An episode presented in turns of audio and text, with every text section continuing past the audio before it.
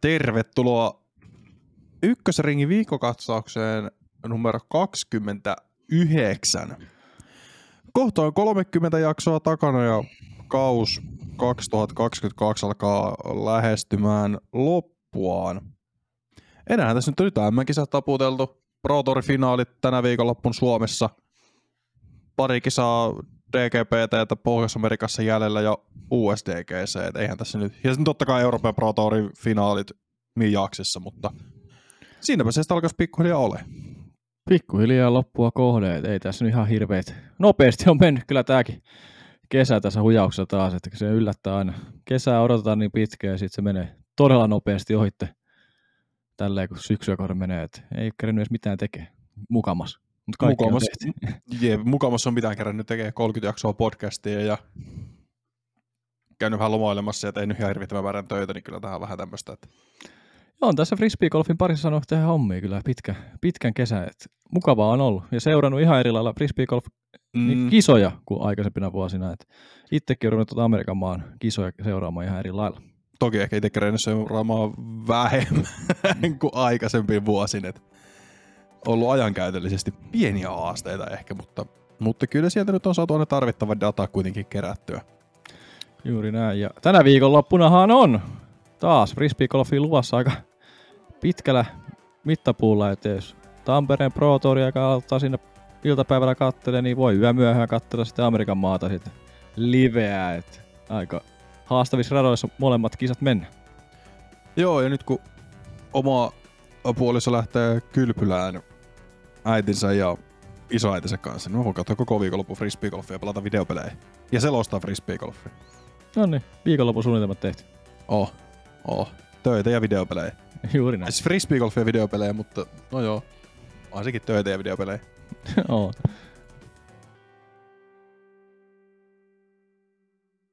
Viime viikonloppun pelattiin Saarijärvellä pari SM-kilpailut.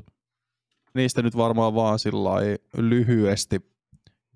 Elikkä Pro Open-luokan voittoon Teemu Talikainen, Miro Ryhänen voitti kahdella heitolla Sammy Pylkin ja Konsta Vanhasen sekä Tuukka Lappin ja Kasperi Pakarisen.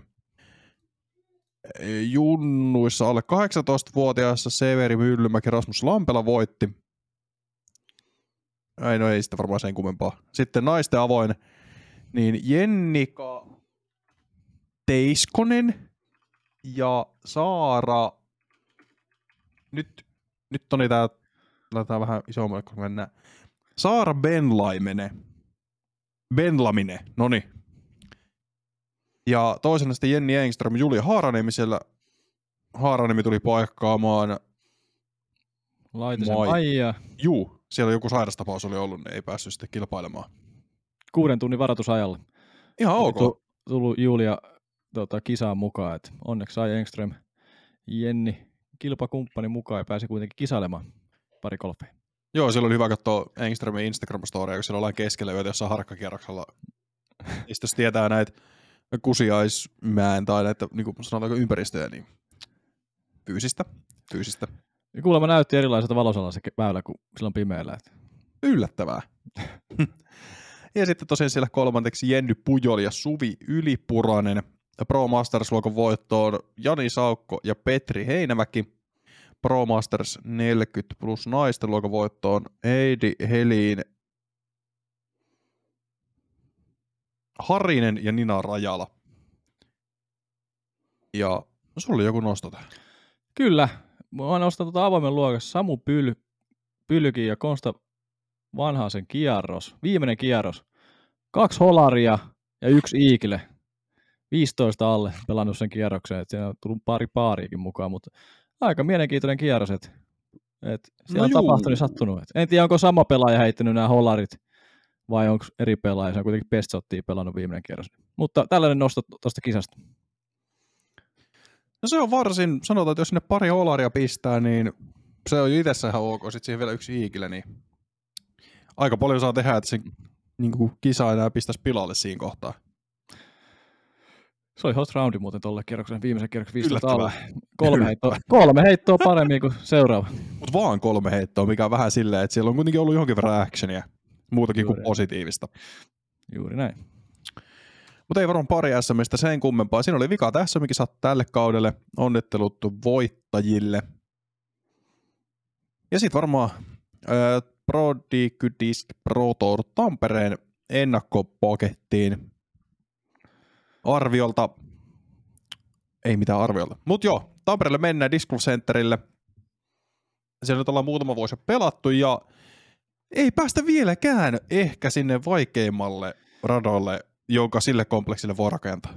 Joo, ei päästä, että siellä tulee toi Suomen pimeys vastaan illalla, että se ei kerätä kiertämään niitä parvitosia ja kaikista vaikeampaa layouttia, mitä sitten ensi vuonna ehkä kesällä voidaan nähdä EO:n toimesta, että siellä on sitten se majori layoutti ensi esitys isoissa kisoissa. Siellä on joskus joku sentterin kesäkisa pelattu sillä majori layoutilla, vähän testattu, mutta ikävä kyllä nyt ei päästä Pro Touriin pelaamaan. Itse kilpailun johtaja Petri Antti Roiko sanoi, että kuuluisi pelata majori layoutilla, mutta aika ei vaan riitä näin syksyllä pelaamaan. Et. Niin, että onko tämä sitten kisa vaan väärässä paikassa kalenteriin, että jos tuosta otettaisiin pari viikkoa aikaisemmin, laitettaisiin Puijo ja tämä toisinpäin, koska Puijo pelaa sen 2 tuntia ja tämä pelaa sen 4 tuntia, niin minkä takia ei vaan vaiheta ympäri, että onko siinä sitten joku muu syy, mutta totta kai jos miettii päätöskilpailua, niin onhan tämä ehkä parempi. On tämä parempi paikka mun mielestä pelata se taistelu, viimeinen taistelu siinä, että oikeasti joudutaan taistelemaan rataakin vastaan ja kilpakumppaneita niin vastaan. Ja en tiedä, onko sitä sitten mietitty edes silloin, kun on valittu niitä kisapaikkoja, että aikahan ei välttämättä oikeasti riitä, ei välttämättä tajuttu sitä, että oikeasti voi tulla niin kiire sitten pelaamaan sitä rataa läpi, koska viimeinen ryhmä taitaa lähteä kello 4 ja tuleeko 7:45 niin jo auringonlasku, niin siinä perjantaina. Niin siinä tulee vähän kiire jo tuollakin layoutilla, jos siellä vähän ruvetaan pelaamaan aikaa, niin sitten tulee kiire.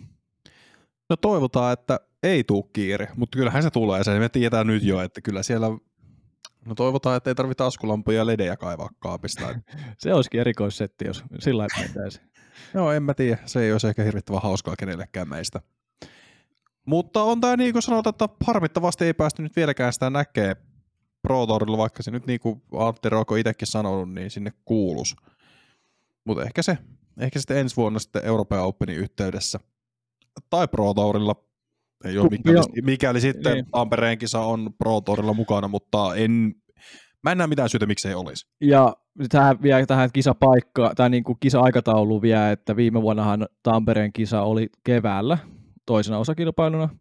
Silloinhan sentteri ei käynyt kuivuun ollenkaan, että se oli polveen asti melkein vettä jollain väylillä, kun sinne reenirundeja mentiin, kun siellä satoi ihan älyttömästi vettä. Se ei kerkeä kuivuun keväällä, ja sitten kesällä siellä on aika isoja turnauksia sitten taas pelata, että ensi vuonna varmaan Euroopan Amatööri Open, mikä Amateur Euroopan Open, ja sitten plus Euroopan Open on vielä, niin siellä on aika isoja kisoja sitten tuossa kesällä, että ei välttämättä ole aikaa laittaa sinne niinku vielä Pro Tourikin sitten vielä kesäksi. Et se mutta taas toisaalta sehän olisi aika looginen tavallaan ympätä sinne. Siihen 3 kisaa putkeen. Ei nyt ehkä ihan putkeen, mutta siis tavallaan jos miettii, että EO kuitenkin oli yleensä tuossa heinäkuun puolessa välissä, heinäkuun alkupuolella, sitten AMA vähän viikkoa aikaisemmin, niin siihen juhannusviikolle. No joo. Suomalaiset tykkää. Joo. 3 mutta toisaalta olihan siinä nytkin oli jotain, ei hetkonen. Oulu oli ennen kesätaukoa ja se oli kesäkuun puolessa välissä alkupuolella. Niin siihen johonkin vaan. Toki voi tulla vähän aikaiseksi sentterille sikäli mikäli ne vesisateet nyt sitten kastelee sen maan ja tekee siitä aivan litimärän, mutta se on sitten ensi kesän murhe. Ja sieltä jollain välillä välttämättä lumekassula ennen kesäkuuta. Että niin sekin on kyllä totta. Pimeätä ja synkkää se jollain välillä, mutta on hankala. Aina kisojen aikataulut on sitten, ettei mene mitään niinku suuria kisoja päällekkäin sun muuta. Että on vaikea. Se on niin kuin kuitenkin Amerikan kisoi, arvokisoi, Euroopan kisoi, sitten Suomen kisat siihen päälle, niin aika tiukka tuo aikataulu kuitenkin on kaikki. Niin, kyllä mä veikkaan, että ehkä niitä nyt noi Euroopan Pro Tourin kilpailut siinä vaikuttaa ja sitten majorit. Juuri näin. Koska se on kuitenkin, että Euroopan Pro Tourista tulee se päätouri todennäköisesti Eurooppaan ja PDP tästä tulee sitten kansallinen ehkä kasvattajatason touri. En tiedä, onko se oikea tapa se sanoa, mutta Niin se varmaan menee, niin sitten pitää vaan katsoa, että ne ei ole päällekkäin. Juuri näin. Mutta joo. Tuosta radasta, niin sehän nyt on 2019 otettu käyttöön, vai 2018? 2018 SMI. Vähän ennen SMI otettu käyttöön. Niin totta. Ekat Pro Tourit 2019. Silloin voitto on Lauri Lehtinen. Naisissa Henna Blomroos 2020. Niklas Anttila ja Eveliina Salonen voitti.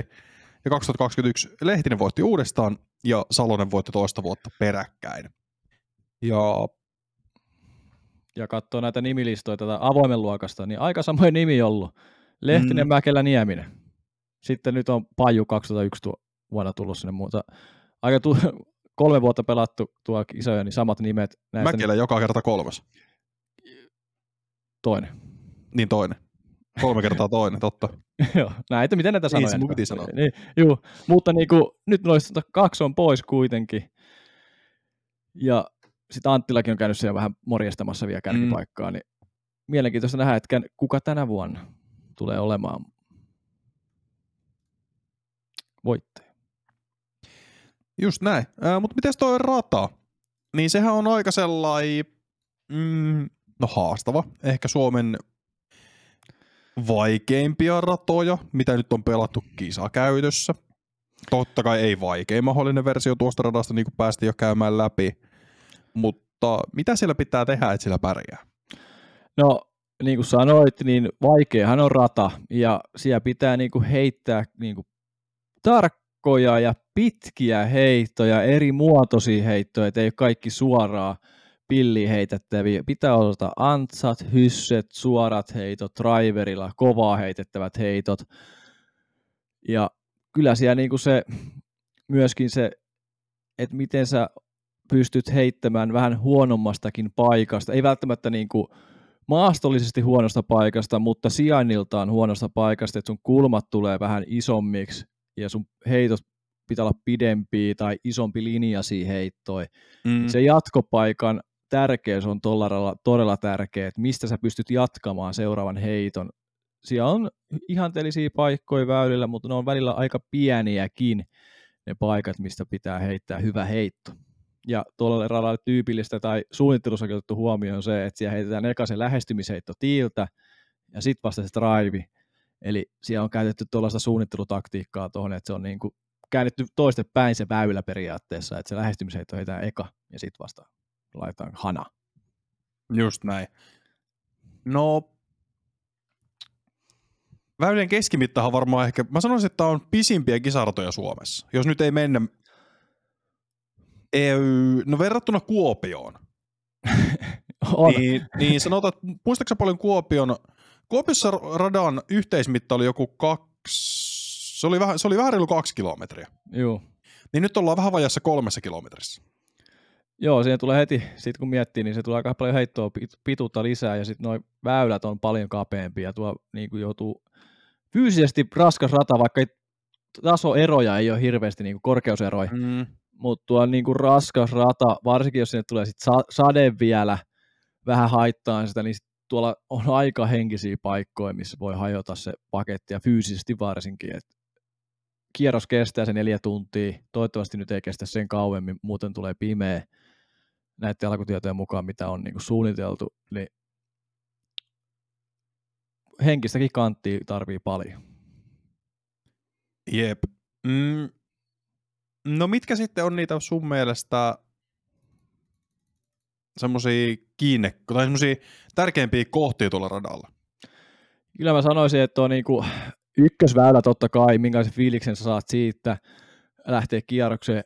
Erittäin vaikea ykkösväylä, kapea, vaikea heittonen, virhealtis, jokainen heitto niistä tosi tarkka, pitää olla niinku hereillä alusta lähtien. Sitten ehkä 2, 3, vähän sellaista helpompaa, päästään vähän eteenpäin siinä väylissä. Sitten siellä tulee se keskilenkki, pitkä par 4 siellä takalenkin puolella. Sitten 17 väylä, odottelee siellä se pieni aukko, tämän ruudun kapunen aukko, ei kauhean leveä. Niin se odottaja kummittelee, että siinä voi tapahtua ihan mitä vaan siinä viimeiselläkin väylällä. Kyllä mä sanoisin, että se alku ja loppu ja sitten se keskivaihe siellä niin on ne tärkeimmät kohdat tälle suurpiirteittäin. Kaikki väylät on vaikeita, että siellä ei ihan kauheasti hengähtään pääse. No, mitä sitten niistä väylistä? Onko sulla jotain semmoisia väyliä, millä ratkaistaan voitto? Tai mikä on sitten semmoinen, että koska me puhutaan paljon selostuksissa radan rytmityksestä, niin kuin joko sano yksi semmoinen väylä, mikä toimii ehkä vähän semmoisena, okei, mä muotoilen kysymyksen uusiksi. Mitkä on niitä, onko siellä pakkopirkkoja? Onko siellä semmoisia väyliä, jotka on enemmänkin bonuspirkkoja, että ne on semmoisia hyvää mielen asioita, jos sattuu napsumaan, ja missä ratkaistaan voitto? No siis sanotaan näin, että kyllä mä sanoisin toi nykymittapuulla ehkä kakkonen voi olla sen pyöriväylä monelle, se voi olla sen vähän bonus, että jos se lähtee hyvin siihen, niin se voi olla, mutta kolmonen pitää ottaa pööri, ei jos hasaria nyt siellä vasemmalla puolella vaikeuttamista väylää, eli se pitää ottaa. Sitten ehkä se puukuja, ysiväylä, mutta siinä tekee vaikein se, että sä oot heittänyt driveriin aika pitkän matkaa tuossa, sit sä joudut ottamaan putterin käteen heittämään suoran 76-metrisen väylän, niin osuuko siihen väylä yhtäkkiä sitten taas? Et siinä on pakko pöödi, henkisesti vaikea väylä ja ajattelumaailma on vaikea väylä. Sitten taas numero 12, se pitäisi olla pöödiväylä, mistä pitäisi ottaa aina pöödi. Mutta sekin loppu siinä, ei ole välttämättä ihan väylää kuitenkaan. Ja sitten ei siellä ihan hirveästi niitä pöydiväyliä muita ole sellaisia niin kuin helppoja pöydiväyliä. Totta kai se kumpuväylä 7 ja viimeinen väylä 18 on sellaisia. Mutta sitten siellä on taas tällaisia väyliä, mikä erottelee aika vahvasti. Vitosväylä, tosi vaikea lähestyminen, avaus. Perushyssä, niin kuin ollaan puhuttu pitkän aikaa, mutta se lähestyminen on tosi vaikea. Sitten heti perään kutonen. Korille ei ole minkäännäköistä linjaa, se on peitetty siellä. Ja sitten pari väylää siitä tulee vesieste, hukkaako kiekot siinä, sitten sinne puukujalle, otat eka siihen vaikka tuplapokin siihen vesiesten väylään ja sitten pääset siihen helpolle pöydiväylälle. Se on henkisesti vaikea kohta tuossa. Sitten tämä tulee ratkaiseen kun lähdetään takaisinpäin maailman ääristä, eli 14, 15, 16, 17, pitkiä parnelosia. Niillä voi tapahtua ihan mitä vaan, varsinkin tuolla 17 väylällä. Kyllä mä sanoisin, että kisa ratkaistaan viimeisellä kolmanneksella, tuolla takalenkillä, mikä tullaan tuolla takaisinpäin, niin siellä vasta voittaja ratkee, ei sen aikaisemmin, ellei vasta viimeisellä väylällä. Niin vikaan kierroksen vikalla kolmanneksella. Juuri näin. No onko sitten jotain, minkä tyyppisiä pelaajia tuolla voisi pärjää? Tai tavallaan jos miettii niitä ominaisuuksia, mitä sillä pelaajalla pitäisi olla. Kyllä se pitkä ja tarkka drive on, että kyllä mä niinku tällaisia niinku pelaajia, mitä mä en tähän itse nostanut, niin Heinänen, Kuoksa, Hyytiäinen, Nieminen on mielenkiintoista nähdä, että onko sillä rystyväyliä tuolla, kyllä mä sanoisin, että siellä muutama, esimerkiksi kakkonen on rystyväylä Niemisellekin, ja varmasti on reenannut sitä ja reenaa edelleen sitä uusiakin paikkaa, kun sinne lähtee, mutta sitten Davidson on ollut aina hyvä tuolla radalla, paikallinen, niin, mutta onko Davidsonin peli tällä hetkellä siinä kunnossa, että se pärjää tuolla? Mutta kyllä mä sanoisin, että nämä nimet, mitä mä tässä mainitsin, että tuollainen pitkä ja tarkka heittävä pelaaja on aika hyvässä vireessä tuolla, tai on hyvä lähtökohta sille. No onneksi Suomessa on ihan hirveästi sellaisia pitkälle ja tarkasti heittäviä pelaajia. Ja niin, kyllä. Ja sitten on moni... mentaalisesti vahvoja pelaajia vielä niin kuin sen lisäksi. Juuri näin. Mutta noista niin kuin, noin nimet niin kuin nousi esille. On paljon muitakin pelaajia, mikä tuo varmasti pärjää, mutta noin tosi hyviä esimerkkejä tässä ottaa esille, että mikä tuo voisi pärjätä. Ja sitten naisten puolella totta kai Laine Saarinen kaksikko on mielenkiintoista nähdä, että miten, varsinkin Laine nyt Amerikan reissun jälkeen, niin miten tulee heittämään tuo sentterillä. Jep, ja täällähän mukana sitten käytännössä valtaosa kotimaan parhaista avoimessa luokassa. No käytännössä 20 tonnin pelaajaa. Sieltä puuttuu totta kai Mäkelä, Lehtinen, Anttila kolmikko, ne on Pohjois-Amerikassa. Naisista puuttuu Salonen, Blomroos. Jep. Niin, muuten meillä lailla kaikki parhaat mukana. Mikä on ehkä vähän yllättävää siinä mielessä, kun mietittiin sitä USDGCtä, mutta siihen on kuitenkin se 2-3 viikkoa aikaa. Niin ja sitten ei välttämättä ole kisoja Amerikassa ja se voi tulla kalliimmaksi olla siellä Amerikassa sitten tekemättä yhtään mitään, kuin lentää eestää asiaa ottaa yksi kisa tähän väliin. Jep, jos ei sitten tosiaan paikkaa niin kuin tuonne Green Mountain Championshipiin tai MVP Openiin, mitkä pelataan ennen USDGCtä muistaakseni. Joo, koska sieltähän saa molemmista paikkoja sinne. Niin, jos ei sinne pääse pelaamaan, niin ehkä paremmin sitten kuitenkin kilpailla sentterillä, mikä on loppuviime vaikea rataa ja tarjoaa ehkä vähän enemmän samantyyppistä meininkiä kuin USDGC. Toki siellä Mozart-ratikuut on kaivettu varmasti esiin tällekin vuodelle, joten niitä nyt ei Antti Rako tonne vissiin pistänyt mihinkään. No ei joo, eikä ole tarvetta, että ratana on hyvä ja ihana myös nähdä se, että miten suomalaiset haastaa nyt tuota rataa tänä vuonna. Että kyllä. Toi kolmikko on poissa, niin saadaan vähän ehkä uusi mestari Tampereen Pro Tourille. Niin, kyllähän sieltä on melkein pakkokin tulla. On, juuri näin. Mutta ennen kuin ennakoidaan näitä pelaajia, ketä siellä tavallaan, tai niin kuin mitä me mietitään, että ketä siellä pärjää, niin käydään toi PDPTn kokonaistilanne läpi, koska sehän vaikuttaa suhteessa kuitenkin aika paljon tähän, minkälaisia nimiä me tullaan kohta listaamaan. Juuri näin. Elikkä siellä naisissa, aloitetaan heistä, eli siellä naisissa kärkipaikkaa pitää Jenni Karppinen, 293 pistettä. Siellä on osallistuttu kaikkiin 4 osakilpailun tähän mennessä, joten sieltä nyt putoo 1 pois. Ja se on todennäköisesti Kuopion 7, josta tuli 51 pistettä. Ja siitä sitten Karppisen pisteet putoaa 242. Mutta se saa sitten Tampereelta, jos se tippuu pois, niin saa enemmän pisteitä, niin. Paljon se sitten on. Jep. Ja tavallaan sitten siellä on Heidellä toisena 267, mutta Heidellä on 3 osakilpailua alla, joten tulee pitämään sitten kaikki pisteet, mitä siellä on. Joten siinä on nyt Karppisella, joka on lähin haastaja, niin Karppisen pitäisi voittaa ja Lainen olla 4. tai huonompi, mikäli Karppinen haluaa voittaa. Joten siinä nyt vähän vaaditaan sitä, että Laine ei pysty pelaamaan tasolleen. Ja Laine voittaa, jos se on kärkikolmikossa. Kyllä se aika lailla vähän nyt menee ehkä sillä, että kun Laine vaan tulee tuonne kisaan ja heittää normaalisti, niin hän voittaa ton tourin näillä lähtökohdilla. Että top 3 hänelle riittää, niin en usko sitä, että tippuisi top 3 ulkopuolelle sentterillä. En mäkään usko. Laine on kuitenkin, niin kuin me ollaan puhuttu, parantanut tällä kaudella heittopituutta ja tarkkuutta yhdistettynä etenkin. Varsinkin loppukautta mennessä. Niin. Ja sitten hakenut vielä Amerikasta nyt niin kuin ehkä itseluottamusta lisää, nähnyt se, missä maailman kärki on. Top 15 maailman naisista tällä hetkellä heittämään frisbee golf -kiekkoa, niin totta kai se nostaa itseluottamusta. Kyllä.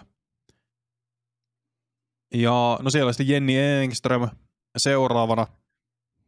Sielläkin on 3 kisaa alla, 235. No itse Olivia Schinstein 3, mutta siellä on 4 kisaa pelattuna, joten siltä nyt putoo sitten joku näistä pois. Joten siellä nyt ei Olivialla ihan hirveästi ole mahdollisuuksia. Jos ei sitten tyyliin Silva Saarinen tai Olivia voita ja kaikki nämä 3 edellä mainittu, eli Engström, Laine, Karppinen, ootko top 10 ulkopuolella.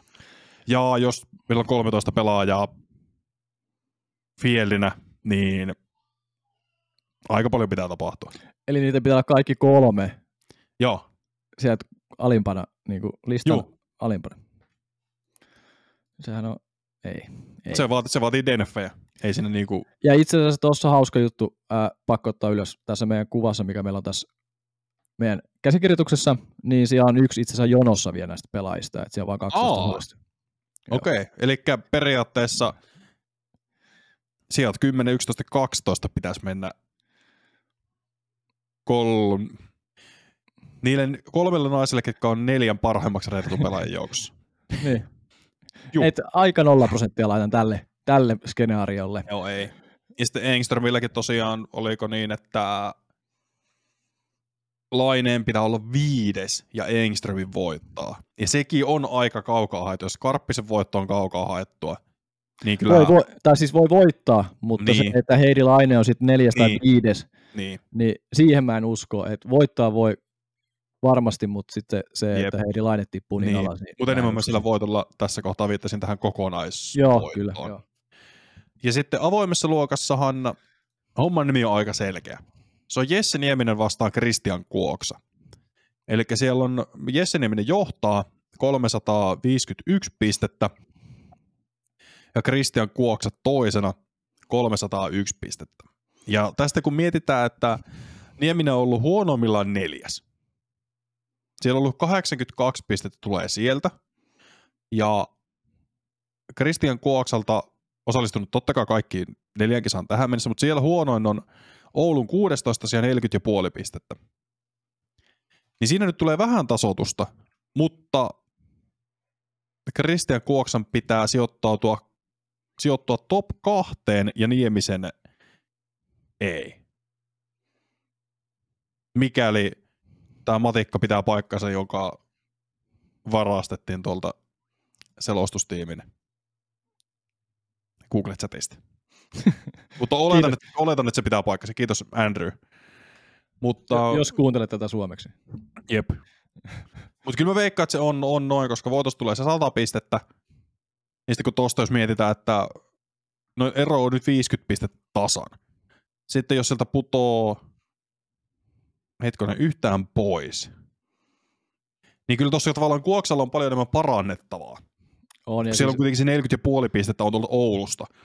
Niin jos siellä saadaan vaikka 90 pistettä olisi toinen, niin sitten se nousee suoraan, suoraan jo melkein tuohon 360 pisteeseen. Ja sitten Niemisellä ei ole ihan hirveästi parannettavaa. Sieltä voi jo maksimissaan 18 pistettä nostaa tulosta ylöspäin. Eli maksimissaan voidaan päästä 3, 6, 9.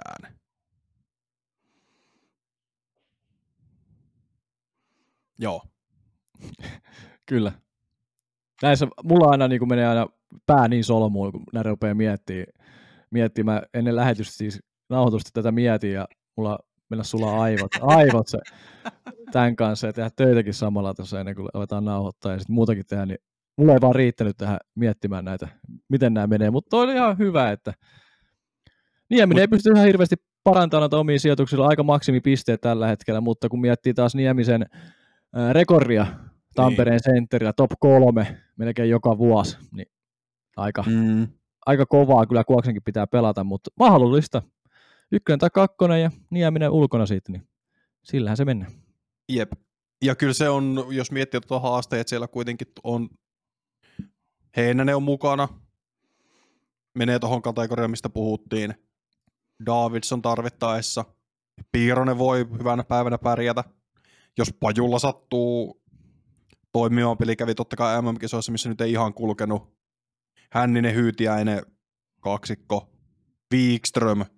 Jos sattuu kulkemaan oikein. Totta kai siellä nyt on se putti semmoisessa jamassa, että vähän ehkä haasteita. Mä sanoisin tähän vielä haasteet, mikä ei ehkä tässä meidän listassa ole, mikä tähän top 20 pääsi, niin on Rasmus Saukkoriipi ja Teemu Talikainen. Joo, ehdottomasti. Ne tulee haastamaan myös tuota kärkeä. Et siellä on paljon nimiä kyllä ja sitten Hämeenveljekset totta kai. Mutta Saukkoriipi, Talikainen kaksikko, niin on tämän vuoden sensaatiot ja tulee haastamaan sentterilläkin varmasti kärkeä todella kovasti. Just näin, kun pystyy pelaamaan tietyllä tapaa paineetta. Ja en tiedä, tämä nyt on tavallaan mielenkiintoista nähdä, että paljonko vaikuttaa Niemisen ja Kuoksen pelaamiseen, kun he tietää varmastikin Tourin kokonaisvoitotilanteen. Tai että kun se on heidän juttu välillä. Että vaikuttaako se heihin miten? Jep, se on mielenkiintoista nähdä esimerkiksi ensimmäisen kierroksen jälkeen, mikä se tilanne on, ja vähän katsoa, että onko se oikeasti vaikuttanut. Kuoksan on pitkän niin kuin, aikaa sanonut Pro Tour-kisossa, ettei uskaltanut heittää esimerkiksi se Virpiniemessä. Ei kun Pikkarilasta, anteeksi, menee aina noin Oulun radat sekaisin, anteeksi tästä taas, niin sanoi siellä haastattelussa, että ei uskalla heittää, että se on ollut sen kauden niin kuin, ongelmia ekoilla kierroksella, sitten se on ruvennut toimia. Ehkä se on saanut sitä vähän pakettia kasaan, ja nyt Tampereella nähdään sentterillä taas, että mitä lähtee käyntiin. Mutta loistava skapa saadaan kyllä, jännitettävää saadaan kyllä tuossakin osalla. Just näin. No pitäisikö meidän sitten nykiä tuohon meidän top 3? Vai onko sulla jotain, mitä sä haluat puhua vielä sentteristä ja Tampereesta? No se on kiva, että toi Tampereen rata luultavasti on nyt saanut vähän jatkoaikaa sille olemassaololle ja tuosta radasta vielä nopea palautuminen siihen, niin sehän löytyy ainoastaan 4 alle 100 metristä väylää. Et siellä niinku ihan hirveästi niitä niinku alle 100 metrin väyliä joo, mutta sitten siellä on sellaisia muutama sit just vähän yli 100 metrin väyliin. Ei paljon mun mielestä putteriavauksia välttämättä tuu näkemään, mikä on mielenkiintoista myöskin, että siellä heitään driveria aika paljon. Mutta se siitä, mennään top 3. No, nyt ollaankin vaikeassa paikassa, Toni. Nyt ollaan erittäin vaikeassa paikassa. No, jos nyt vaikka lähdetään siitä, että laitetaan... Tämä on muuten eka kerta, kun meillä on ennakkoon laittanut top 3, nämä tulee tästä niinku samaan. Jep, tämä on aivan täysin hatusta vedetty ja Joona Heinänen tulee voittamaan. Okei. Okay. Se on selkeä. Kristian Kuoksa on toinen ja voittaa Pro Tourin. Ja Jesse Nieminen on kolmas. Toki Kuoksa ja Nieminen voisi olla toisinpäin, mikä on ehkä vähän todennäköisempää, mutta mä laitan Kuoksan toiseksi. No sano sit sun Ai naiset. Niin. Ja mä laitan Laineen voittamaan. Aivan liian hyvä pelaaja, että sen voisi ton niin kärkikolmikon ulkopuolelle jättää. Tai niin kärkipaikan ulkopuolelle. Ei siinä ole niin mitään mahdollisuuksia.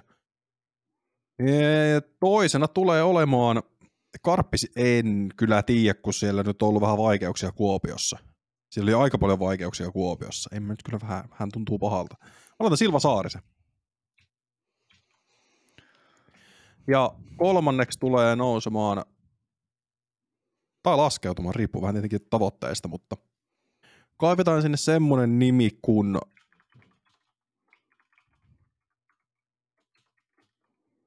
Engström. Ihan puhtaasti vaan tasaisuudella. En mä kyllä sitä sinne laita. Mä laitan Karppisen sinne. Kyllä mä luotan, että siellä on nyt tehty töitä. Hyvät kolmikot. Mullahan löytyy täältä omasta kolmikosta, avoimesta luokasta, Jesse Nieminen tulee voittamaan Tampereen ja sitä kautta Pro Tourin. Ja toiseksi tämän vuoden yksi sensaatiopelaajista, Saukko Riipi, tulee voittamaan. Sitten mä mietin kolmatta, että joku kolmikosta Heinänen, Hyyteinen, Kuoksa. No, Kuoksa on vähän jäljessä, joutuu yrittämään vähän liikaa ja tippuu sen takia kolmikon ulkopuolella. Tämä mun kristallipalas näkyy näin. Ja sitten Heinänen, Hyyteinen kaksikko on viime aikoina kisaillut tuolla Keravan Keinukalliossa kisoja, ja ne on aika tasa myös siellä niiden ottelut. Niin, mä laitan Heinäsen tällä kertaa kolmanneksi. Eli Nieminen, Saukkuriipi ja Heinänen on avoimen luokan kolmikko. Naiset luokassa.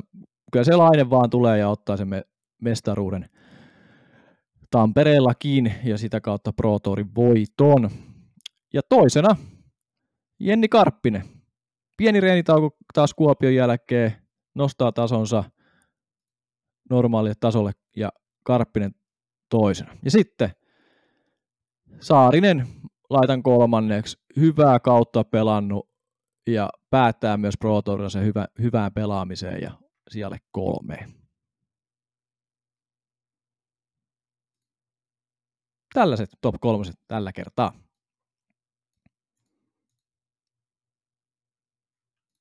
Noniin. Nohan hyvät listat. Ja katsotaan sitten ensi viikolla, että miten kävi, että ollaanko me aivan möngessä. Ja voitaisiin ensi viikolla ehkä, hetkonen, onko Toni ensi viikonloppuna MVP Open? Satutko muistamaan? Nyt en muista ulkomuistista. Ei ole vielä, ei kun onpas. Joo. No niin, on se ensi viikonloppuna. Mietin, että olisi ollut käydä tuommoinen Prodigy Disc Pro Tour live-koonti, mutta ei nyt kyllä käydä sitä, jos MVP Open on ensi viikolla. No me puhutaan muuten 4 vuotta. Se voi olla mahdollista sekin, mutta katsotaan sitä sitten ensi viikolla, tai sitten se tulee tuossa, kun saadaan kauspakettiin näin niin kuin muuten, että sitten kootaan PDPT, EPT ja DGPT ja hetkonen. GG. No, mutta kuitenkin. Näitä kaikki touneja. Just näin. Ja sitten lähdetään Disc Golf Pro Tourin playoffeihin. Eli Discrafts Green Mountain Championship, tutummin GMC. Kaudetta on jäljellä Pohjois-Amerikassa 4 kilpailua, joista GMC on ensimmäinen. Sitten tulee MVP Open ensi viikonloppuna. Sitten olisi vuorossa USDGC ja sitten vielä Pro Tourin finaalitapahtuma, joka pelataan lokakuun puolessa välissä Charlottessa. Eikö USDGC ollut? Se on se, kyllä se on. USDGC on ennen sitä. On. Se on. Joten siinä on ne 4 tapahtumaa, jotka on jäljellä. Ja nyt lähdetään sitten loppusuoralle. Radalla täällä pelataan tosiaan tuommoisella, nyt mä unohdin sen kompleksin nimeä, Toni auta. Ei susta kyllä varmaan. Ei, se on joku SL alkava ja vaikea sana mulle. Pakko myöntää, yritän välttää sanomista. Katotaas tosta, löytäisinkö mä sen, kun se oli just äsken tossa mulla esille. No mut kuitenkin, siellä on 2 rataa. Radat on Brewster's Ridge ja Fox Run, ja paikka oli Smuggler's Notch Vermont. Kyllä, Vermontissa.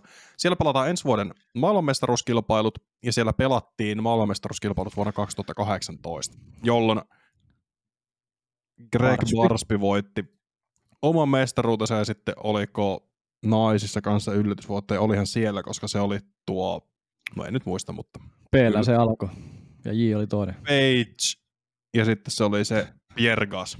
Jostain, juuri tämä. Mut joo, 2 rataa. Näistä molemmat on sellaisia, toinen on vähän enemmän puinen, toinen on vähän semmoinen tekninen puinen ja toinen on enemmän semmoinen, että siellä on enemmän avointa puista. Muistaakseni Fox Run on enemmän sellainen avoin. Juuri näin. Ja siellä on suht paljon pitkiä väyliä, yllättävää, OB-tikkuja, ei yllättävää. Ja vaatii pitkää teknistä heittoa, Brewsteritke taas vähän enemmän metsäinen, vaatii tosi teknistä heittoa, pitkä metsäradaks. Mutta molemmat on haastavia ratoja. On. Mä katselin tuossa videoita viime vuodelta ja tykkäsin niin katsoa radalla. Oli todella vaikean näköinen ratakokonaisuus. Tosiaan niin kuin sanoit, puinen toinen. Ja, sanotaanko näin, että ne kaventuu vaan ne väylät, mitä pidemmälle sitä rataa mennään tuolla ekalla radalla.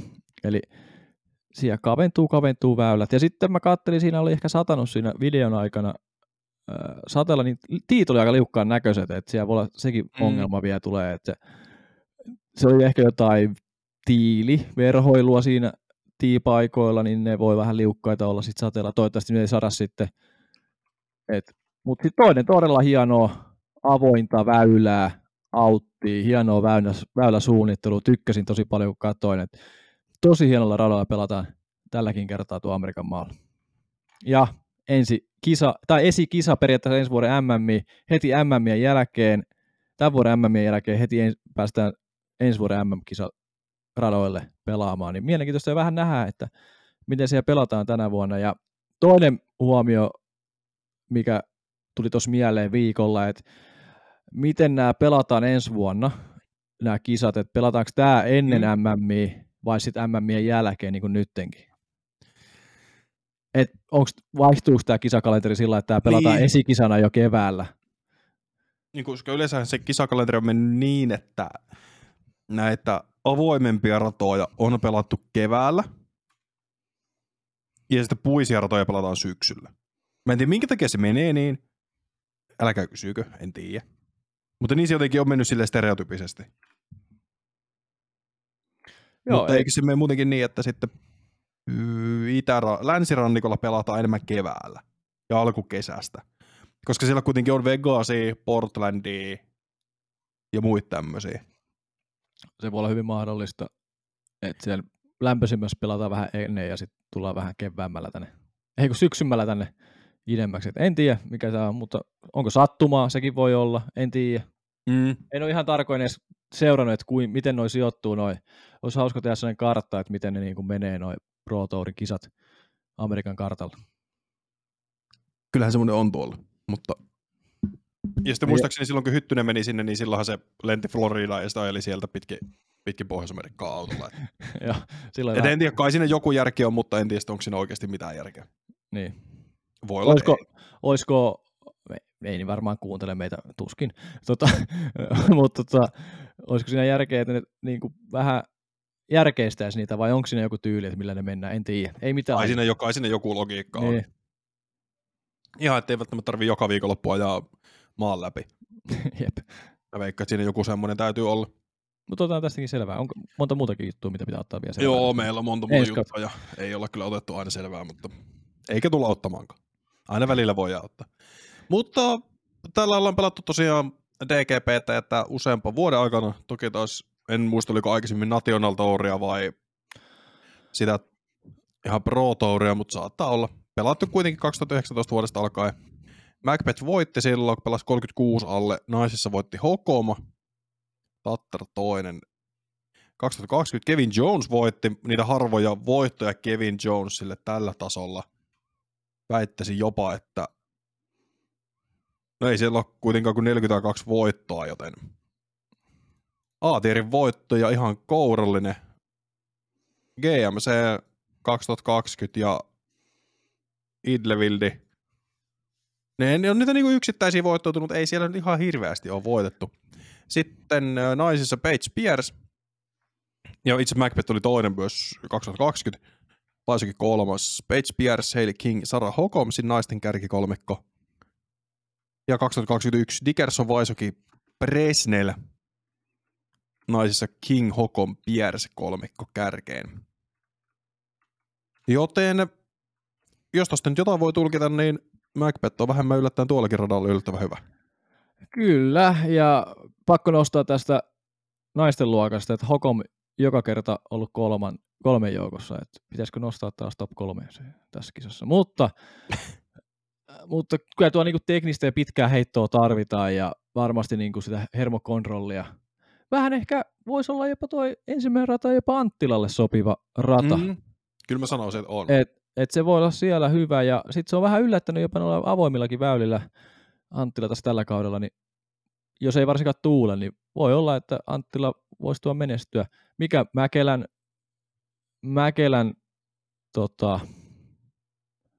tilanne on, tai miten se pystyy tuoda pärjään, niin pari hienoa kisaa nyt alla, niin mielenkiintoista nähdä viikonlopun jälkeen, että mikä on suomalaisten sijoitukset radalla. Kyllä mä sanoisin, että tämä sopii ehkä paremmin kuin nämä pari aikaisempaa. Juuri näin. Ja meillähän ei ole Lehtisestä nyt tietoa tällä erää, että mikä hänen tilante on, että katsotaan ihan loppuun asti, että pelaako edes ollenkaan sen sormen takia, mikä hänellä on. Että hän tarvisi ehkä pisteitä sinne lopputurnaukseen, eikö se ollut niin? Mm. Niin pelaako, ei pelaa, en tiedä. Joo, tällä hetkellä Lauri on, hetkonen, sinne play-inneihin tällä hetkellä Anttilakin tarvii pistettä. Anttila on 38, kun Lehtinen on 46. Lehtisellä on 215,63 pistettä, kun Anttilalla on 259,42. Ja Andrew Marvin, joka on 36, eli vika, joka on mestoilla, tai pääsemässä perille, niin 267,3. Ja tosiaan kun 36 parasta menee sinne play-in tapahtumaan, tai 32 parasta, ja sitten pari paikkaa menee niistä play-inneistä. Joten saa nähdä, että mitä tapahtuu, mutta mielenkiintoista se on kuitenkin. Kyllä, et ratoina mun mielestä niinku, ehkä jopa, katsotaan onko väärässä vai oikeassa, mutta livenä ehkä voi olla kiva katsoa myös noita ratoja. Kyllä mä sanoisin. Siellä on vaihtelua niissä, niin siellä voi sattua ja tapahtua niissä väylissä. Et siellä on kuitenkin kapeata väylää tiedossa, ja sitten niillä kuitenkin avoimillakin väylillä ne on aika mielenkiintoisia autit siellä. Ne on reiluja, mutta niihin tarvii hyviä heittoja. Totta kai videokori taas näyttää ne radat helpoimmilta, mitä ne oikeasti on. Niin kuin jos sinne tavan tallaan lähtee pelaamaan, niin voi olla aika, ettei pääse poiskaan sieltä ikinä sieltä väyliltä. Mutta kyllä siellä nämä taas tutut nimet taas tänäkin vuonna tulee pärjäämään. Et ei sen ihmeellistä, ei se mitään taikatemppuja tarvitse tehdä kuitenkaan. No ei sentään. Eihän millään radalla loppuviimeen tarvitse tehdä hirveitä taikatemppuja. Ja jos nyt käydään silleen, tässä kohtaa kun puhutaan tuosta Pohjois-Amerikaasta, niin siellä viime viikonloppuna tosiaan toi Butler's County DGC. Anttila oli siellä 8. jaettu sija, Mäkelä 19. jaettu sija. Mäkelä pelasi ekan kierroksen ja vikan kierroksen suht heikosti. Alle oman tasonsa pelasi semmoisia tonnin kierroksia. Toka kierros tonni 29. Anttila pelasi tonni 19, tonni 14, tonni 24, eli kuitenkin vähän alle oman ratingin, mutta silti 8. Joten ihan ok. Niin kuin sijoituksen puolesta, mutta totta kai olisi pitänyt ehkä vähän korkeammalle päästä. No. Ja Lehtinen ei osallistunut laisinkaan, kun sillä oli se sormiongelma taas eskaloitunut MM-kisoissa, niin sen takia ei tiedetä oikein, että tuleeko osallistumaan, vaikka ilmoittautunut on, mutta saa nähdä. Joo, mielenkiintoista nähdä, että mikä se niinku on se Lehtisen tilanne sitten, että säästeleekö vai ottaa niitä pisteitä, mutta sen näkee sitten lähtölistassa, että onko lähdössä vai ei. Jep. No pitäisikö meidän tähän kohtaan ottaa sitten toi top 3 systeemi? Aloita sä tällä kertaa. Kerran sulla on tuossa listassa jo valmiina. Joo, mä niinku yritän tällaista niinku vähän ehkä pientä yllättävää tänne tällä sulla kertaa. Sulla on aika tollainen villikortti, jota on sun lista, mutta ei mennä ehkä siihen enempää. No ei vielä, mutta kohta mennään. Et se rata kuitenkin vaatii vähän teknisyyttä ja ehkä voi tuoda pieniä yllätyksiäkin siinä, että on vähän myös sellaista tuuriakin mukana siinä, että pitää olla. Ja totta kai Orum, mä nostan sen kärkeen. Orum tulee voittamaan tämän kisan viikonloppuna ja Dickerson toiseksi. Vähän ehkä heikommat MM:t, vähän, ei paljon, mutta vähän MM:t tuossa takana. Ja sitten mä annan pikku paineen Anttilan suuntaan. Mä nostan senkin jopa 3. Nyt vedetään suonta. Tai ei välttämättä suonta, mutta sillä, että nyt on paikka. Mulla on pieni olo siitä, että Anttila voisi tulla pärjäämään. Mä nostan sen 3. Mulla oli tässä myös nimenä Heimburg vai Wysocki tässä 3. Mutta sehän voi olla vaikka jaettu niiden kanssa. En tiedä. Mm-hmm. Ja mä voin ottaa tuohon naiset perään, naisten luokan. Ja kyllä mä sen maailmanmestari sen nostan ykköseksi. Ei voi mitään. Tatar. Joo, kyllä. Se voittaa. Ja sitten Hanley yllätti minut MM:issä ja jatkaa hyvää virettä edelleen ja pelaa itsensä 2. Ja 3. taas suomalainen, mutta kumpi, niin tällä kertaa se on Salonen. Joo, varsin hyvä. No, mulla on täällä vähän ongelmia. Minkälaisia ongelmia sulla on siellä? Mä en oikein keksi tämän nimiä. Tehdään vaikka tähän tämmöinen. Mä voin tässä jauhaa sen aikaa, kun sä niitä kirjoittelet sinne. Niin esimerkiksi Condor voi olla kova nimi tässä kisassa. Ja tosiaan se Heimburg, minkä sanoi. Ja totta kai McBeth. Mutta mestaruus on voitettu 2 viikkoa sitten. Niin en itse tule näkemään, että on kärkisijoilla tällä kertaa ottanut kuudennen, niin ei tarvitse näyttää. Mutta ottanut 6, niin voi näyttää kovempaa. No sekin on totta. Ja Parspi pitäisi nostaa, totta kai 2018 mestari, aina vaarallinen, varmasti tulee radalla. Mä annan tällaisia vinkkejä sulle tässä vielä, kun sulla näyttää olevan toi tyhjänä toi 3. sija. No mulla on toi 3. sija nyt avoimeen luokkaan tyhjänä, kun mulla on vähän täällä tämmöisiä, kun mä oikein tiedän, että mä haluan laittaa sinne. Mä en kyllä tykkää tästä, mutta mä laitan sinne sen silti. Ja ei mä kyllä sitä enää voi laittaa, ei se pärjää tuolla. Ei se voi pärjätä tuolla. Laitetaan sinne. En mä kyllä tykkää tostakaan, mutta on vaan sinne. Elikkä McBeth tulee nyt sitten 6. jälkeen ottamaan 1 lisää itselleen. Toki nyt puhutaan vaan Elite-series-voitosta, mutta niitä ei ole vielä tarpeeksi, niin niitä pitää ottaa muutama lisää.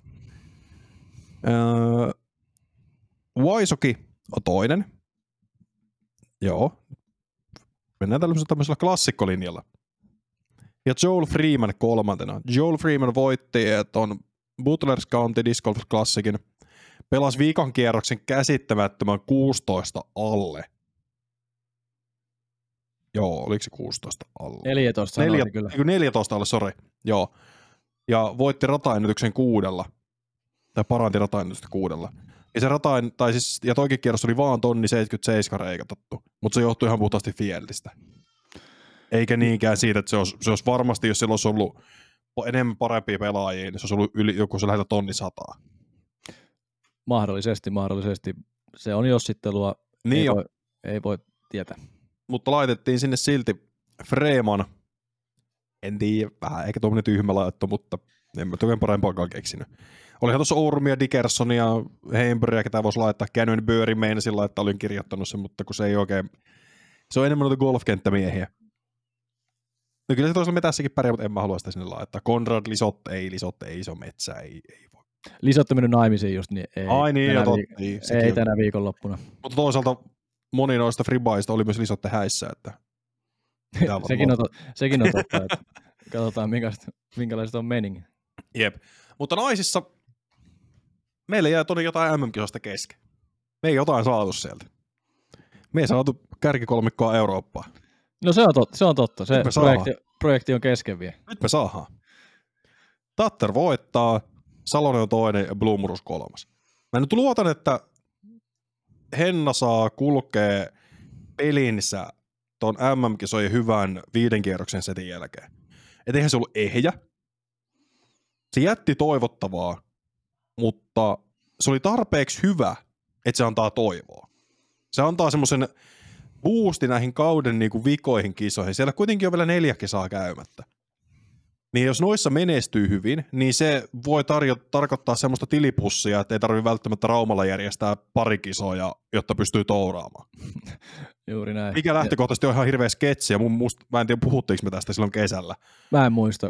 Mun mielestä me ei puhuttu, mutta tämä nyt täytyy tässä kohtaa sanoa. Se, että yksi maailman parhaista naisfrisbeegolfvaajista, ylivoimaisesti maailman parhaista, MM-kisossa toinen. Totta kai vaikea kaos alla.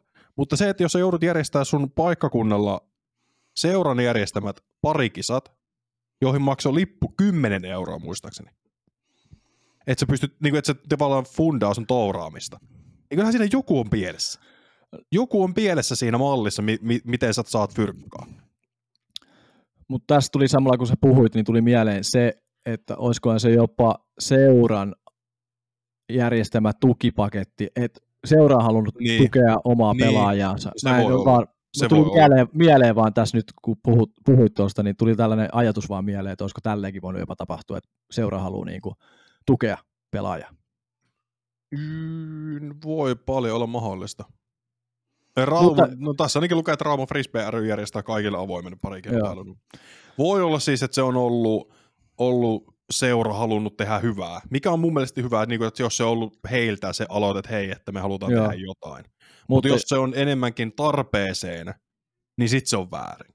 Niin, jos se on niin koska kenenkään frisbeegolfa, joka pelaa tolla tasolla, niin se on 10 euroa pari, siellä oli mukana 36 paria. Tarkoittaa, että siitä on tullut 360 euroa. Joo.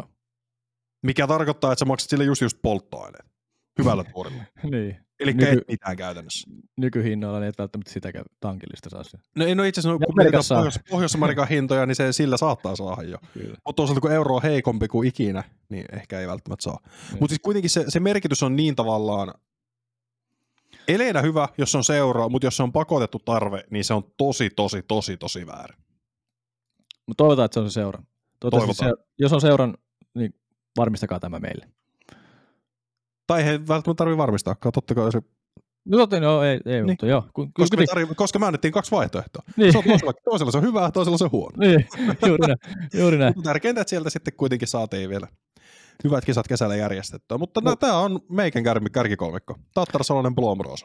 Joo, Blomroosista vielä sen verran, että mäkin mietin tuossa, että laitanko kolmanneksen vai Salosen. Mä vaan heitin sen Salosen tällä kertaa. Mm. Eli kyllä mä luotan siihen, että Blomroosilla on peli parantunut MM:stä ja ottaa sen itseluottamuksen mukaansa siihen. Ja totta kai, jos toi sun kärkikolmikko ihan missä järjestyksessä vaan, niin mä oon iloinen. Että jos eurooppalainen ottaa top 3, niin mä oon todella iloinen siitä. Vähän erilaista pitää saada, niin oli pakko jotain muuta vaihtaa. Ei, se on ihan ok. Ja sitten olisi vuorossa vielä jakson viimeinen osio, syyskuun ratingpäivitykset. Eli nythän on ensimmäistä kertaa, en tiedä miten pitkää aikaa. Mutta semmoinen tilanne, että ei ole yhtään 1,50 pelaajaa avoimessa luokassa.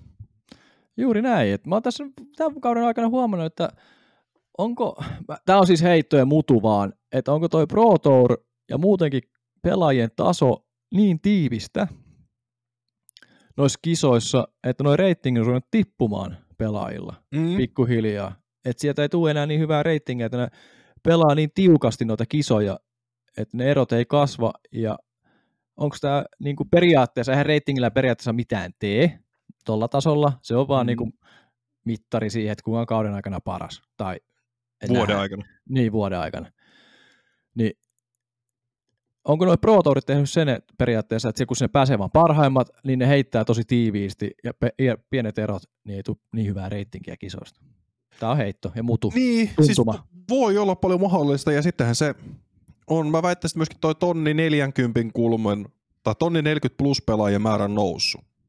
Niin, se on jakaantunut vähän pidemmällä, kun paljon niin. Melkein kävi siellä 1,60 silloin aikoinaan. Niin.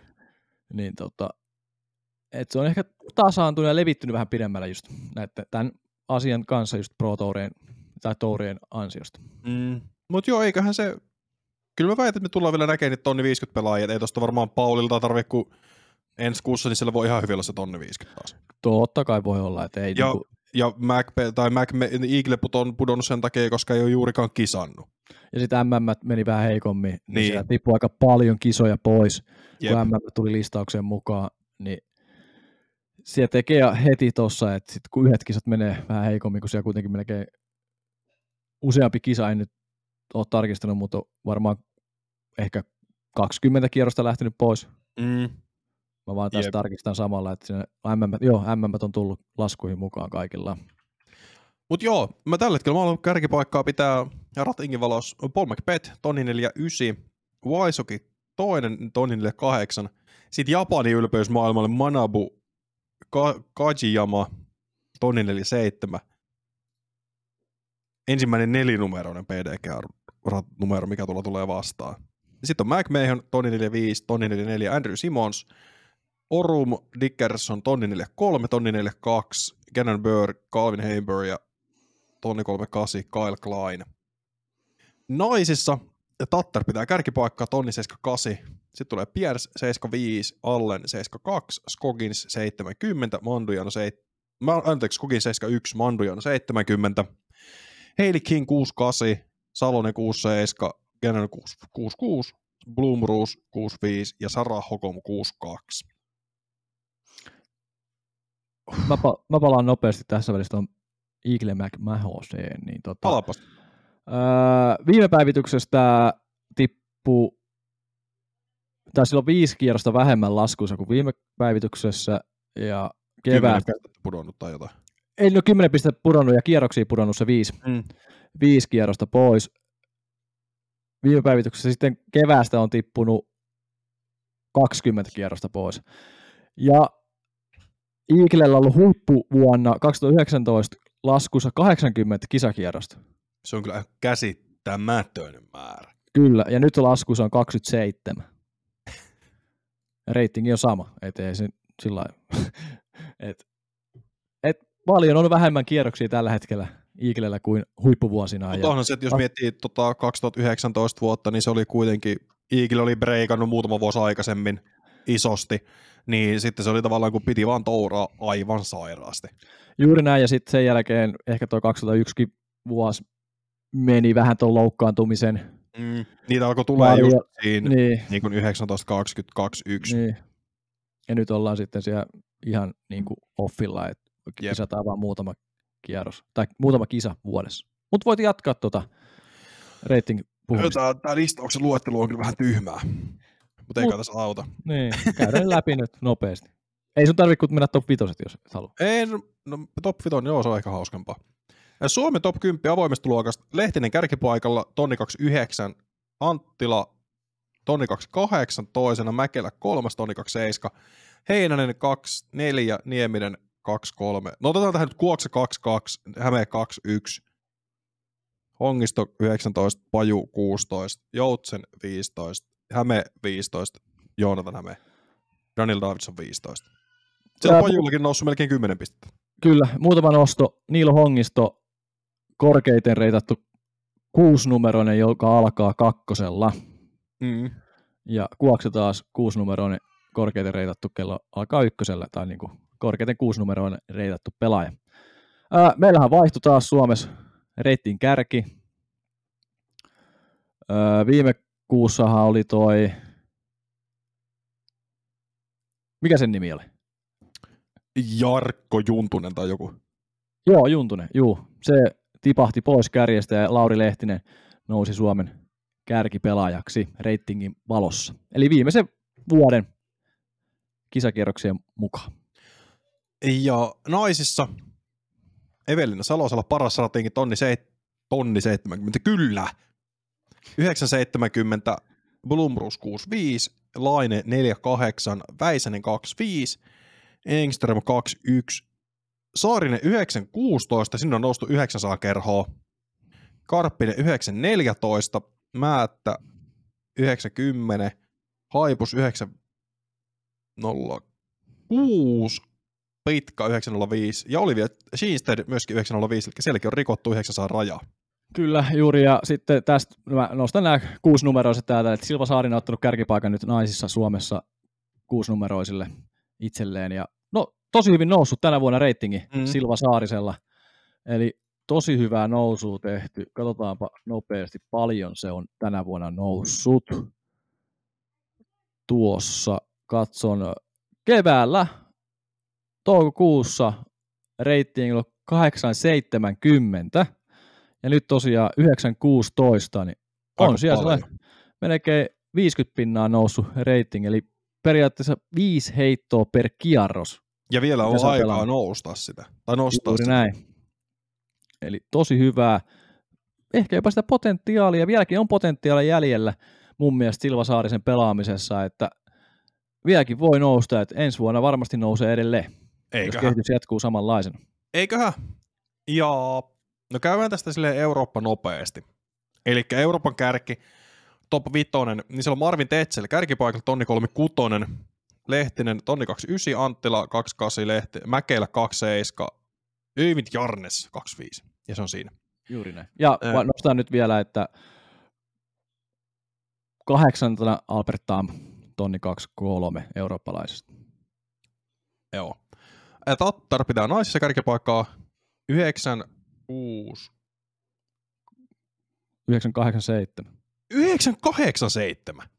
Mä sanoin sen väärin tuossa aikaisemmin. Se on väärin päin toni nuo numerot tuossa toisessa. Niin on, mä en tiedä. Onkohan tuossa päivittynyt joku juttu tuossa välissä? Koska aikaisemmin sanoin, että Tattarilla olisi ollut 978, mutta täällä toisessa lukee 987. Tässä pitää ottaa nyt huomioon tämä, että mä oon ottanut nämä aamulla ja PDGA päivittelee näitä ihan miten sattuu välillä, niin tarkistetaanpa asia nyt. 987, se on päivittynyt tuohon... Hyi saata. Käsittämätön ratingi. Nyt täytyy sanoa katsojille ja kuuntelijoille se, että tämä on hauska tämä PDGA-sivu, mistä näitä pelaajia pystyy etsimään, niin mä laitan tähän kaikki näkyviin naisen pelaajat, niin näkyy väärät ratingit, mutta mä vaihdan täältä Euroopan näkyviin, niin Tatar vaihtuu ratingit ja kaikille muillekin. Et kiitos tästä PDG. Nonni, se on semmoista. Eli maailman kärki noita top 10 ei periaatteessa täältä saada. Katsotaanpa. Mutta mä veikkaan, että se kuitenkin, jos miettii Tattaria, niin se nyt on sillä kärkipaikalla selkeästi. Ja hän tulee olemaan seuraava nainen, joka hätyyttelee tonnin ratingia. Ja tonni, tai 990 tuosta nyt eka ja sitten niin, mutta mä lähinnä mietin, kun siellä kuitenkin Pierce on ylittänyt se 990. Juuri näin. Mutta se, että onko Tattarin potentiaali yli tonnissa? No en tiedä, aika lähelle voi olla. Mutta niitä ei ole ihan hirveästi sellaisia naisia, jotka pystyy pelaamaan yli tonnin kierroksia keskiarvolta. Ei, tällä vuonna aika hyviä kierroksia ollut, että kun katsoo niitä voittoja. Niin siellä ei ihan hirveästi ole virheitä. Ei, ja sitten kun katselin sitä listausta, mitä joku on tehnyt, niin se on aika useampi tonnin keskiarvokisa ollut tuossa tällä kaudella, että aika hyvin naiset saa pelata, että Kristinin voittaa tällä kaudella, että jos tuolla tasolla pelaa. Ja sitten siellä tosiaan Salonen, Blomroos, Laine kolmikko seuraa. Sitten on itselle uusi nimi, Tabea Vallus, 947. Siinä on kärkiviisikko naisten osalta. Ja nyt kun tulee tunti täyteen tai tunti 5 minuuttia täyteen, niin on varmaan aika jälleen kerran. Muistuttaa teitä, muistakaa seurata se kanava. Toki tässä minuutti 5 kohdalla teitä varmaan kuuntelee ehkä 5% siitä, mitä teitä lähti mukaan. Kaikki 5%, ketkä kuuntelette, niin kertokaa tonne kommenttikenttään vaikka, että mitä te haluatte, että me tehdään off-seasonilla. Totta, tässä on sekin lähestyy. Me varmaan tehdään tästä vielä joku semmoinen niinku vähän erikoisempi settari, että kysellään vähän laajemminkin, mutta kertokaa meille, mitä te haluatte, että me tehdään off-seasonilla. Tätä ei kerrota missään muualla tätä kysymystä, se on ainoastaan täällä lopussa. Kertokaa sitä tuolla Instagramissa, kertokaa sitä täällä. Niin mennään eteenpäin. Muistakaa seurata kanavaa, muistakaa tykätä meistä, muistakaa jakaa meidän kanavaa, muistakaa jakaa meidän videota. Siellä tuli Joonas Merelältä hyvä haastattelu ulos maanantaina. Käykää se tsiigaa. On vähän erilaista sisältöä, mitä aikaisemmin niinku vahvaa asiasisältöä, mutta hyvää sisältöä. Jos kiinnostaa frisbeegolfin urheiluvammat, niin se on ehdottomasti katselulistalla oltava. Ja viikon loppuun kannattaa varautua hyvin eväin, koska siellä tulee frisbeegolfia koko viikon lopun ajan. Eka just Suomesta, Tampereelta ja sen jälkeen Amerikan maalta, niin siinä saa. Vähän ehkä menee myös päällekkäin toi Suomen lähetys ja naisten Amerikan lähetys, ehkä voi mennä vähän päällekkäin. Ja sehän on itärannikoa, niin sieltähän tulee vähän aikaisemmin liveekin Amerikan maalta, niin ottakaa hyvät eväät, kun on viikonlopuksi ja seuratkaa. Kerrankin kattomisarvoisen aika. Juuri näin, ja kattokaa meitä ja kuunnelkaa meitä ja sit siirrytte sen jälkeen Amerikan maalle katsomaan, miten siellä suomalaiset pärjää. Näin on. Mutta tässä kohtaa, kiitos te katsoit, kiitos te kuuntelit, ensi viikkoon.